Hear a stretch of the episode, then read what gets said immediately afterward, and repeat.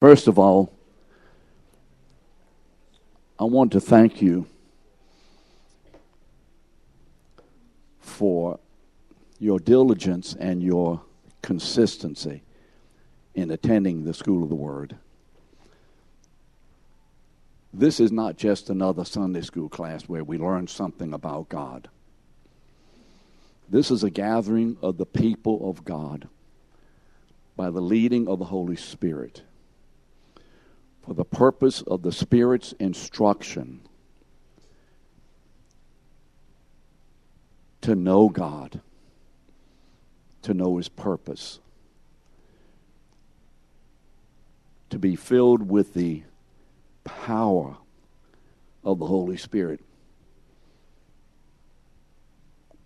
As we, His people, are walking in such a way to declare His purpose to all the world. Amen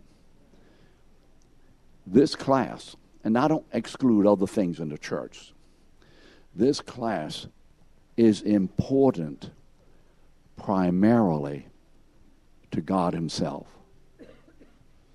Okay? This is a very important gathering in the view of the Lord Jesus.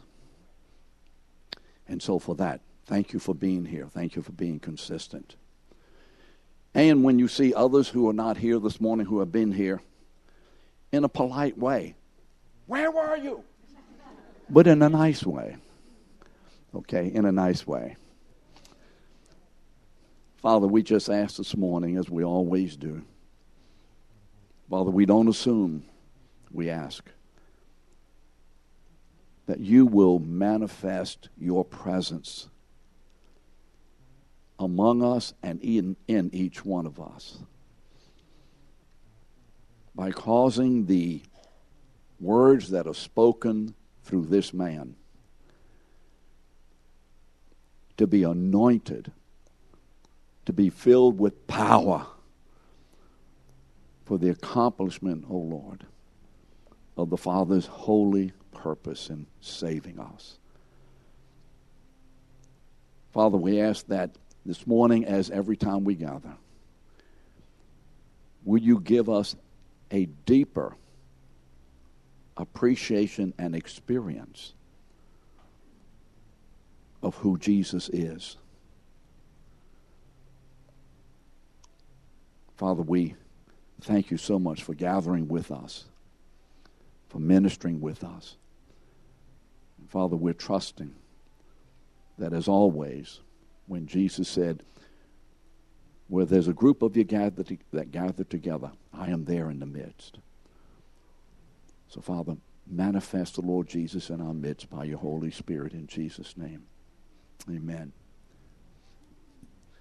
Well, this morning, as we continue, you remember last week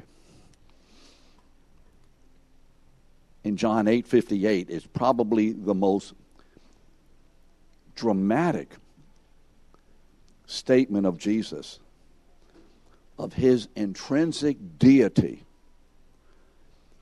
when he is speaking to the Pharisees in John chapter 8 in a long discourse, and there's a lot of conversation about who Abraham is, and he's this, and he's our father, and whatever, and all that. And finally, Jesus says to them in verse 58, and all of us should remember this verse before Abraham existed, before Abraham was. Now, typically we would say before Abraham was, existed, I existed. But that would be incorrect for Jesus to say that. Because he's not talking about how long he's been here, he's talking about who he himself is. That's why he doesn't say I existed. So he says, before Abraham was what? I am. Ego eimi. And remember, we compared Jesus' statement of I am, ego eimi, which is the Greek translation, to the same translation used in the Septuagint from direct from the Hebrew, anihu is the Hebrew, and the ego eimi is the Greek showing that what Jesus is saying here is this. In the same way that the Lord God of Israel declares himself to be, I am, in the same way, I think how it would be for you. Here's a man standing here, a human being. This is Joseph's and Mary's son. Remember the carpenter. He grew up in Nazareth. You remember who he is. You see, there's no halo around Jesus, there's no glow about him. There's nothing about this man in the natural that would cause us to say, Man, you are very great. There's just nothing there, Joe. You know, it's not there. It's just an ordinary looking dude. And here you're listening to this man. And you're one of the leaders of the church, Patricia. And as a leader of the church, you're given responsibility to guard the theology of God. And this man says, I am. Oh, my word. He has just said emphatically and explicitly. In some way, I don't quite understand all he's saying, but he is saying this I am a divine person.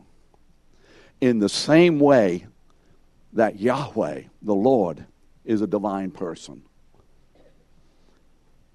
And I exist with God. I am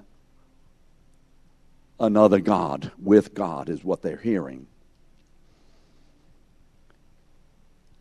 They can't believe it. I'm another God, Chris.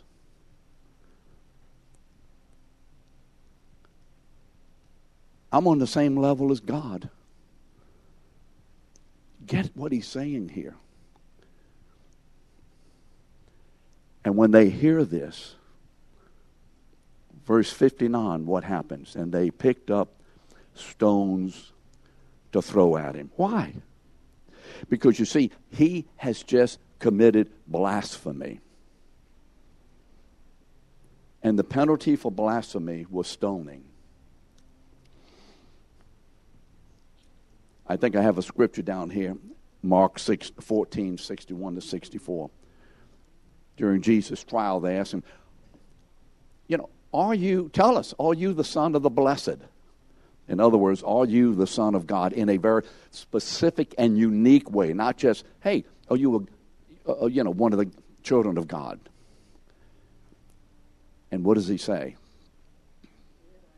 What? He says, what? Do you see the scripture? What is his statement? What does he say? Ego eimi. And then at that point, he references the scripture from Daniel 7:14 about seeing the Son of Man, who was a divine figure in the Old Testament, who was able to come before God in the presence of God, and in some way a divine figure with God, but we're not sure how that works. And he's declaring himself to be that person. What do you do with a man like this? And so, what is the, the fundamental difficulty here? I think I'll get through this today. If I don't, you'll just have to bear with me.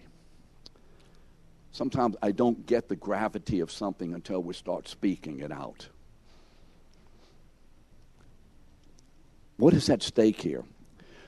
Now, listen to me. What's at stake here for these people is the same thing that is at stake for every one of us all day long, every day. It is the same issue. It is not different in their context and their time, and then it's different for us. Wendy, it's the same issue. What is the issue? What Jesus was saying appeared, notice what I said, it appeared to be a direct attack or assault or an undermining of what most basic theological statement of Judaism. Remember in Deuteronomy 6 4. Again, another verse you need to know.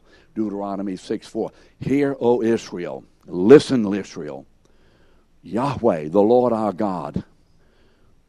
The Lord is one. In other words, God alone, Yahweh alone is God. And what is this called? The belief in one being. It's called monotheism. Theos meaning God, mono meaning one. Now, here's what they're hearing. They are hearing a, in their mind say, I am God with God. Carolyn, that's what they're saying. That's what they hear him saying. Now, are they correct? Be careful how we answer it.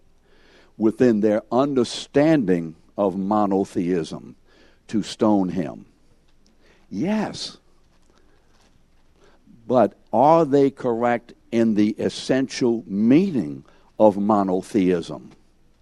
No.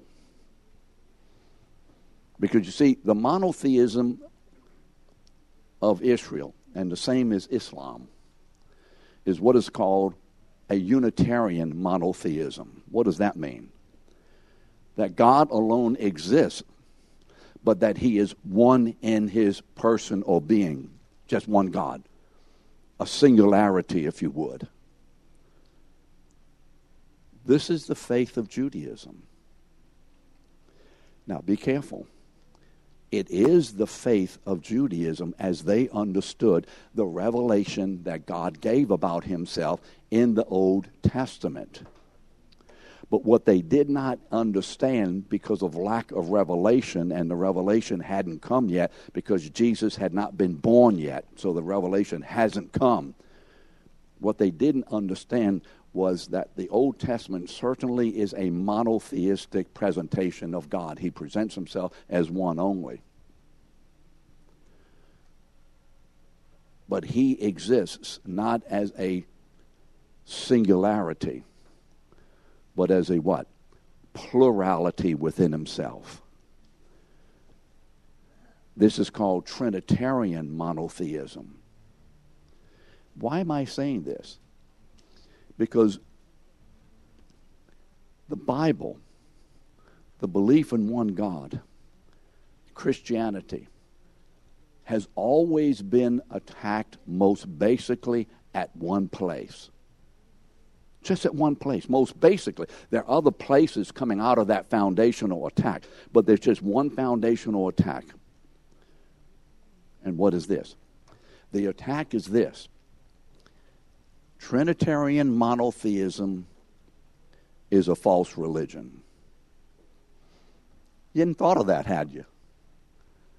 Trinitarian monotheism is a false religion. So, what, how is that worked out in its reality? Jesus wasn't real. Jesus was just a man like other men.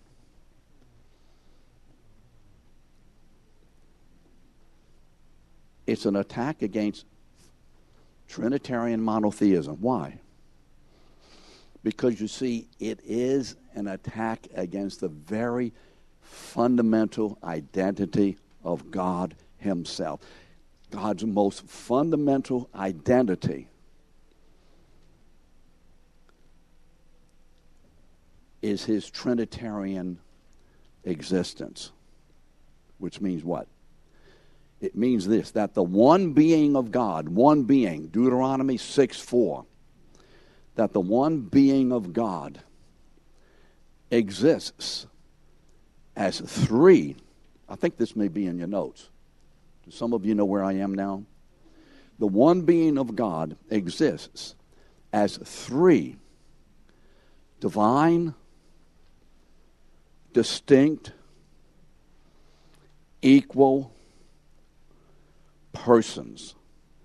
Now, the word persons is a little difficult because we're people, but, but that's the best that has been come up with. That God has always existed as one being and manifested in his three persons. And you remember the command of Jesus in Matthew 28 18. Remember that before he ascends into heaven for the second time? He says this All authority in heaven and earth has been given to me. Therefore, what? Go into all the world, making disciples and teaching them to observe everything, all things that I have, hmm? That I have given you command to do. Baptizing them in the name of the Father. Now, in the Greek, the word the is there because it specifies each person individually. The Father, the Son, and the Holy Spirit. And behold, I am with you always, even to the end of the age. Now, had Jesus said, Go into all the world and baptize the name of the Father, Son, and Holy Spirit, that can be interpreted as well, God is one, and sometimes He manifests Himself as the Father. Sometimes He manifests Himself as the Son. Sometimes He manifests Himself as the Holy Spirit. But there are not three distinct persons in God, it's just one God who does this triune manifestation. That's false theology. So Jesus says, You see how specific the word is? If this were a man just writing this down, uh, you know, the language is tight, it's accurate, it's meaningful. Baptizing them in the name of the Father and of the Son and of the Holy Spirit. This is what's under attack. Is this theology our theology today? Now, how many of us, you don't have to raise your hand, believe in Trinitarian monotheism? That's the theology of Lakeview Christian Center and every Christian church. I didn't say every church that calls themselves Christian. Every Christian church is a Trinitarian monotheistic theology. If it isn't, it's not a Christian church. And so, what is being attacked in us regularly, day by day? I will go back to Genesis chapter 3. I'm not going to get through the lesson today.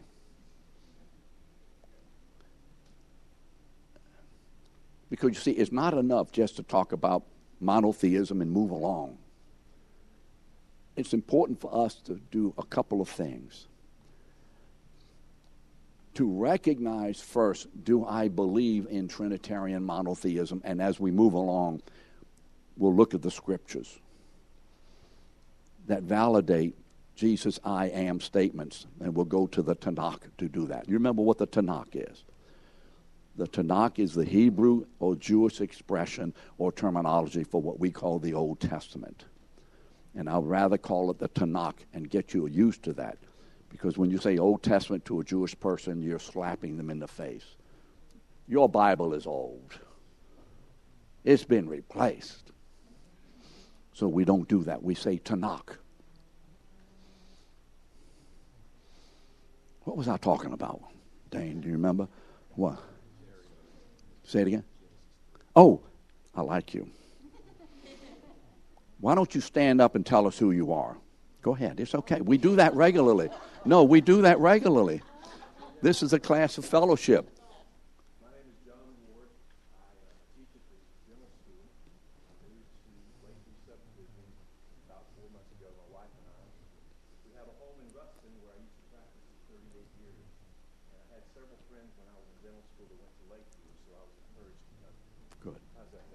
Lovely.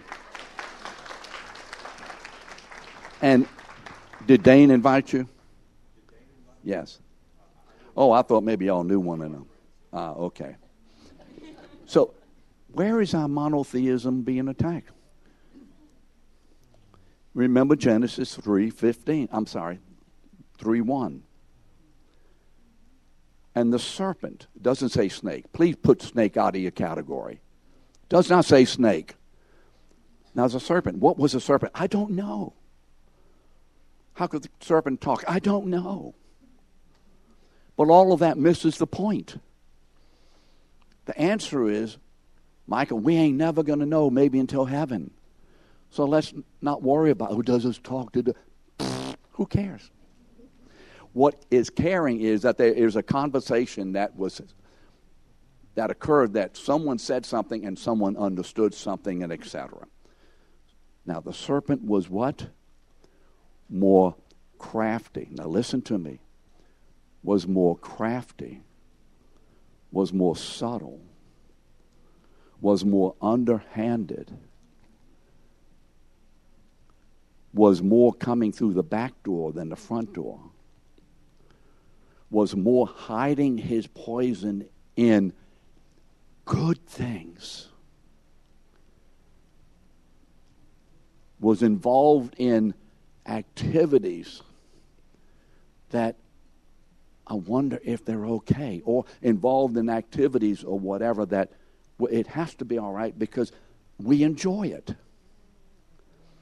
You ever hear yourselves and others say, but, but, but, and we, it's so much fun. How many of you have heard this before? One of the most crafty means of Satan undoing our monotheism is causing us to believe that whatever it is must be okay because the kids enjoy it so much, Missy. They enjoy, but the kids enjoy it. That's never the point. Is it? So what does he say? He is more crafty than all the what? Listen to the next terminology. Than all the what? Beasts of the field. Now, it's amazing to me how we don't understand, sorry, we don't listen to what the Holy Spirit has said. Why did the Holy Spirit say field? He just could have said, Charlie, he just could have said, look, this serpent is more crafty than all the beasts. But he doesn't say that. Why? Because you see, the Garden of Eden is specifically created by God, who creates this man, Adam, out of the dirt of the ground and takes him out of the what? The field. And places him into the garden. And the garden is the location or the sphere in which God is to be worshiped, obeyed, walked with. That's the sphere. That's the, the meaning of the garden. It's the place of God's presence and of our worship and of our obedience. This is not just a vegetable garden. This is a place of God's enthronement upon the earth.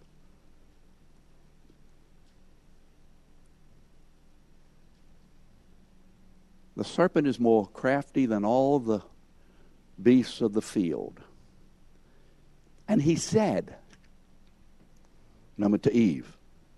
Now, before we get into what he said, the question is this the serpent is from the field. The field is external to the garden. The field represents the area of this world that had not yet come under the worship, the rulership, the domain of God. And it was God's purpose in creating Adam and Eve in his image and their children who were going to live in the garden that as they grew and as they continued to worship and obeyed, the if you would, the borders of the garden would be expanded slowly to take over the whole uh, world. So, as Habakkuk 2 4 says, that the glory of the Lord may what? Fill the earth. That was God's purpose. How did this serpent get into the garden? Did God put him in there? No. He's from the field. How did he get in the garden? Well, you remember in Genesis 2 15, the Lord said to Adam, Your responsibility in this garden, this, don't think of vegetables. Think of the, the holy presence of God, the place of God's dwelling, of God's honor, the God's integrity, the place of God's glory. It's so much more than just digging in the dirt and growing, you know, potatoes. He says, I want you to do two things. What is it? Work and keep. Do you remember those two words in Genesis 2:15? What does the word work and keep then? Well, you'd have to go to Numbers to see the command that is given to the Levites. It means this to maintain and to guard. Maintain the integrity of God's worship in this place, in my heart. How do I do that? By guarding against the intrusion of anything that which is not of God Himself. Does that make sense to you, Charlie? Right? That's what the garden is. That's what the command is all about.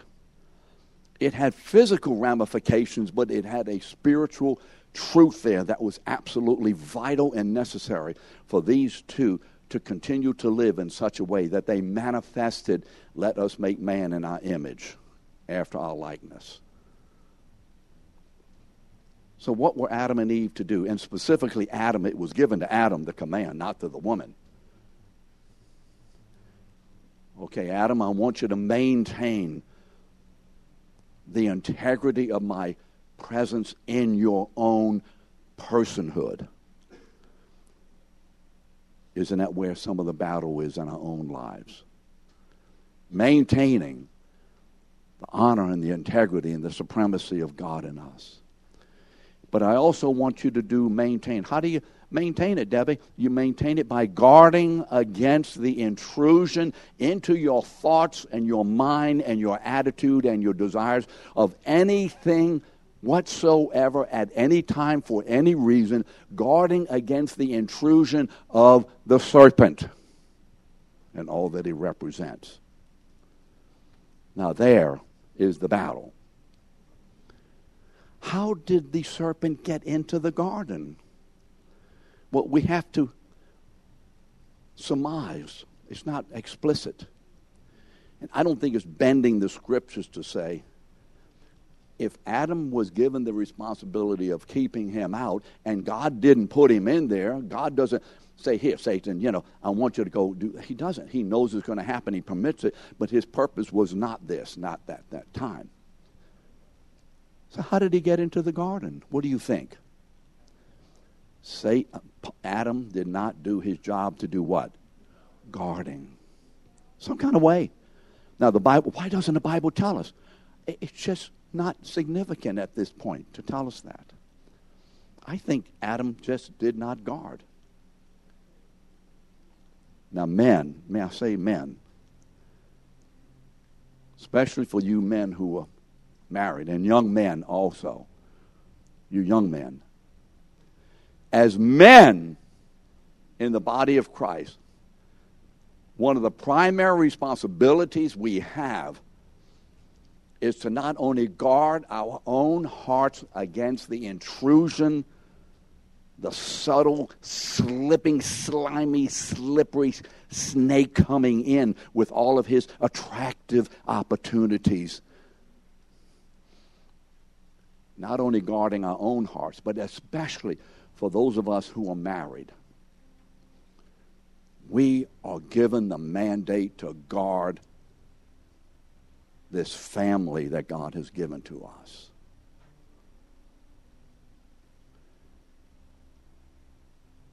And as we do not live obediently, I don't mean do something wrong. I'm talking about consistent disobedience and getting into compromise. As we do that, the first person in your family who will come under attack is your wife. She is going to be attacked emotionally.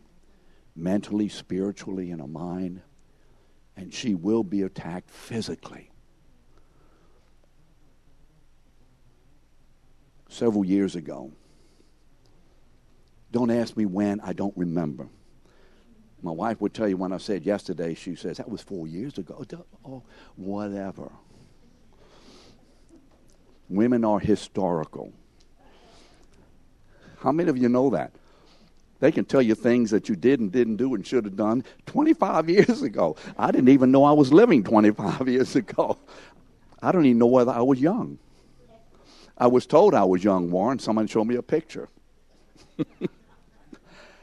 and what was I talking about, Skippy? Sometimes I get off track. I can't remember. Oh, years ago. I was leaving my house to go out at night to walk to pray. And as I left, I don't know whether you remember this. How many of you know my wife, Jean? Raise your hand. I was going to ask her to stand, but she already is standing. So, AJ said that one time. I just took it from AJ. So, when I left the house, Jean said she just wasn't feeling well, something really feeling sick. That's not unusual for my wife to feel sick. I mean, she has had issues. So I went on out. I'm going down the street. Coming back, I'm standing at St. Charles Avenue and Jefferson Avenue. There's an apartment complex there. I remember the moment. Now, don't ask me for the issue. I don't remember the issue. Okay, that's not important. And I'm walking toward the light to cross Jefferson, and the Lord says, It's your fault that Jean is sick. Now, Diana, what does that mean? Warren, what does that mean? Lloyd, what does it mean? My wife is sick. My fault. I didn't breathe on her wrong. I didn't say I didn't breathe on her. I didn't breathe on her wrong. And the Lord reminded me of a particular issue that I was, I don't remember whether I was struggling, but I think I was struggling unsuccessfully, some kind of way. I was giving in to something. Don't remember what it is. So it doesn't matter. I wonder if it says that. don't do that. And he says to me, you ever have a conversation with God? Your obedience is God's used for, as God's covering for your wife. Anna Maria, I had never thought of that. Michael, I had never thought of that. Renee, I had never thought of it. And I had been teaching Sunday school, whatever, for many years. I mean, I started teaching Sunday school in 1962. Oh, be quiet, somebody.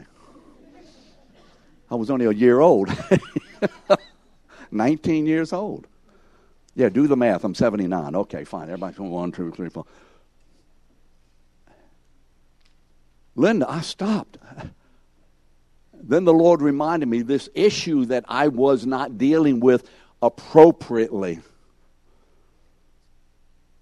gave Satan an opportunity to invade my wife and speak to her or do whatever because of my lack. Do you hear that? Now, does that mean every time Jean's sick or whatever, it's my fault? Does that mean every time Jody's sick, it's your fault? No, it doesn't. Oh, my heavens. I stood there, man.